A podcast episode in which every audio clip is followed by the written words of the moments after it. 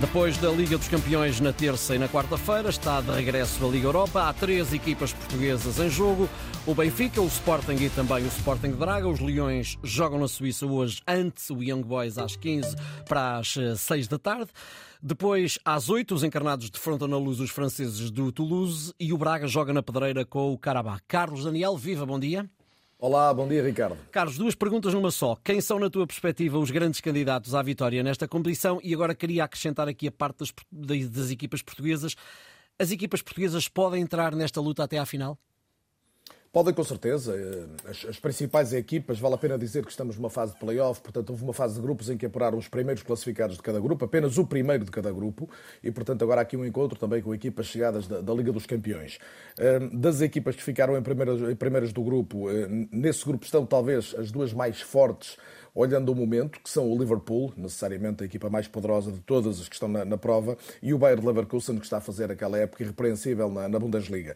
Depois há outras equipas que não estão em prova hoje, neste, neste play-off, como são o Brighton de Inglaterra, a Atalanta de Itália, o West Ham também de Inglaterra, o próprio Villarreal de Espanha, portanto equipas eh, bastante fortes ao nível de poderem também lutar até ao fim. Mas eu não tenho dúvidas que dos jogos de hoje saem mais eh, três, quatro equipas que podem sonhar com a vitória final. O Milan, a Roma e acrescento Sporting e Benfica, porque realmente as, essas duas equipas portuguesas têm uh, demonstrado capacidade para se baterem com as melhores nesta, nesta Liga Europa. O Sporting de Braga entrará numa dimensão a seguir, se quiser, junto de equipas como o Marseille, o Feyenoord, o Galatasaray, o Sparta de Praga, o Glasgow Rangers, são outras boas equipas que estão em prova, mas que não são as primeiras opções para, para ganhar, provavelmente. E o que é que tu perspectivas de Benfica, Sporting e Sporting de Braga em relação ao modelo de jogo para as partidas de hoje?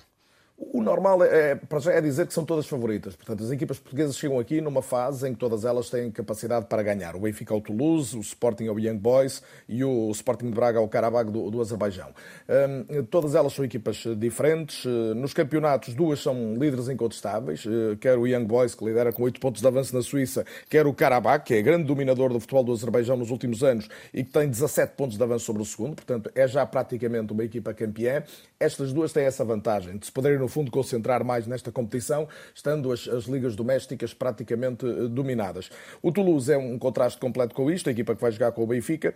É uma equipa que o ano passado surpreendeu ao ganhar a Taça de França, mas que verdadeiramente este ano está a lutar para não descer na Liga Francesa. Tem algumas boas unidades, mas vive uma certa indefinição tática.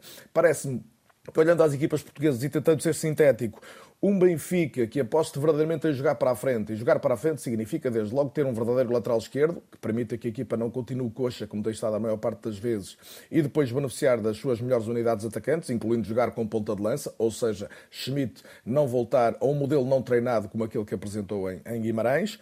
Em relação à equipa do Sporting, parece-me que o Sporting, consistente como tem sido, igual a si próprio, tem obviamente de ter aquela atenção própria dos jogos fora de casa para não ser, eh, não ser surpreendido. E lembro que o Sporting, por exemplo, na fase de grupos, com o Sturm teve em alguns momentos dos jogos eh, dificuldades. Convém que não repita isso hoje, mas o Sporting é, nesta altura, uma equipa absolutamente consistente, tem várias soluções, pode rodar até alguma coisa os jogadores do ataque, apesar da lesão de Paulinho, e portanto hoje trará, eh, com, numa situação de normalidade, um bom resultado da Suíça. O Braga joga em casa e, portanto, a obrigação perante o Karabakh é, obviamente, ganhar este jogo, ganhar balanço, para que na segunda mão do play-off seja apenas uma confirmação da passagem aos oitavos de final. Também aqui tem havido alguma indefinição tática da parte de Artur Jorge.